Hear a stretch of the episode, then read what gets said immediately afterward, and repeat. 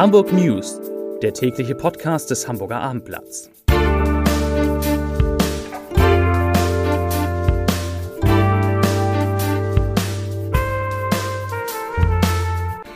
Hallo und herzlich willkommen. Mein Name ist Stefan Steinlein. Heute geht es in unserer kleinen Nachrichtensendung um eine beinahe magische Grenze, die Hamburg erreicht hat. Es geht um den gefallenen Inzidenzwert um den Start in den Sommerurlaub, die Rückkehr von Otto Walkes auf die Kinoleinwand und um den Spielplan der Super zweiten Liga. Doch zunächst kommen wir, wie immer, zu den meistgelesenen Artikeln auf abendblatt.de. Auf Platz 3 an dieser Hamburger Schule lernen viele der besten Schüler. Auf 2 Hamburg hat die höchste Corona-Inzidenz in Deutschland. Und auf Platz 1, also der meistgelesene Artikel auf abendblatt.de, C&A Mönckebergstraße wird abgerissen.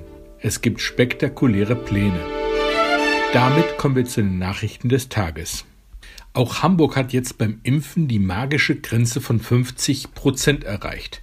Das bedeutet, jeder zweite Hamburger ist nun zumindest einmal mit einem Wirkstoff gegen Corona geimpft. Das Robert Koch Institut weist die Quote am Freitagmittag mit 50,2 Prozent aus. Zuvor hatte sie zuletzt bei 49,7 gelegen. Damit liegt Hamburg im bundesweiten Vergleich der Länder allerdings weiterhin auf dem vorletzten Platz. Nur Sachsen ist mit 46,9 Prozent noch schlechter. Ganz vorn sind Bremen und Schleswig-Holstein. Die vollständige Immunisierung haben 32,9 Prozent der Hamburger erhalten also etwa jeder Dritte. Als letztes Bundesland ist auch in Hamburg die Corona-Inzidenz auf einen einstelligen Wert gesunken.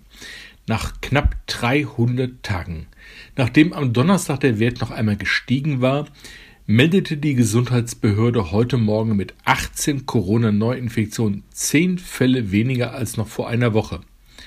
Damit sinkt die Inzidenz auf nun 9,9 Neuinfektionen pro 100.000 Einwohner. Zuletzt hatte der Wert Ende August 2020 unter der Zehnermarke gelegen.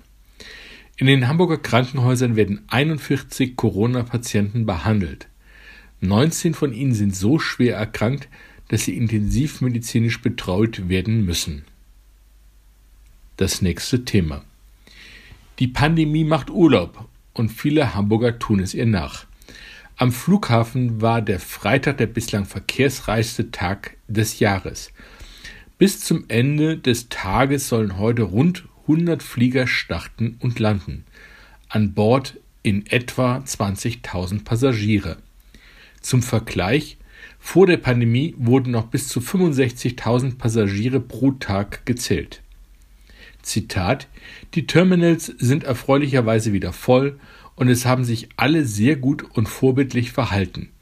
Auch in den Schlangen wurde gut auf die Sicherheitsabstände geachtet. Das sagte eine Sprecherin des Helmut Schmidt Flughafens heute Mittag. Es geht weiter mit dem nächsten Thema. Otto ist zurück. Vor 50 Jahren ist Otto Walkes aus Ostfriesland nach Hamburg in die Moderne geschleudert worden. Und ein wenig ist es auch so in seinem neuen Film. Der heißt Catweasel. Die Älteren unter uns dürften sich an die Vorabendserie aus Großbritannien erinnern. Der Spielfilm mit Otto kommt am 1. Juli in die Kinos. Catweasel ist mit viel Liebe, Witz und Spaß an Details ein Film für die ganze Familie geworden. Der Hamburger SV wird die neue Zweitligaspielzeit auf Schalke beginnen. Die Partie gegen die Absteiger aus Nordrhein-Westfalen steigt am 23. Juli um 20.30 Uhr. Der FC St. Pauli kann sich auf ein Heimspiel gegen Fast-Aufsteiger Holstein Kiel freuen.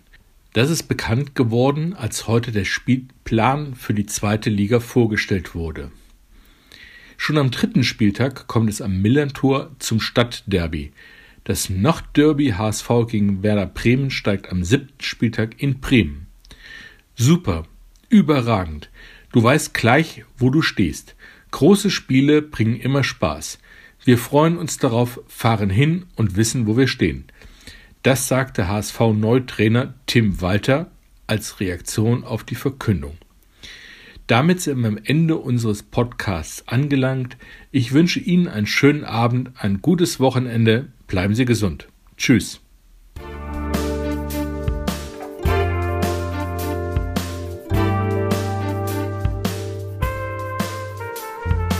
Weitere Podcasts vom Hamburger Abendblatt finden Sie auf abendblatt.de slash podcast.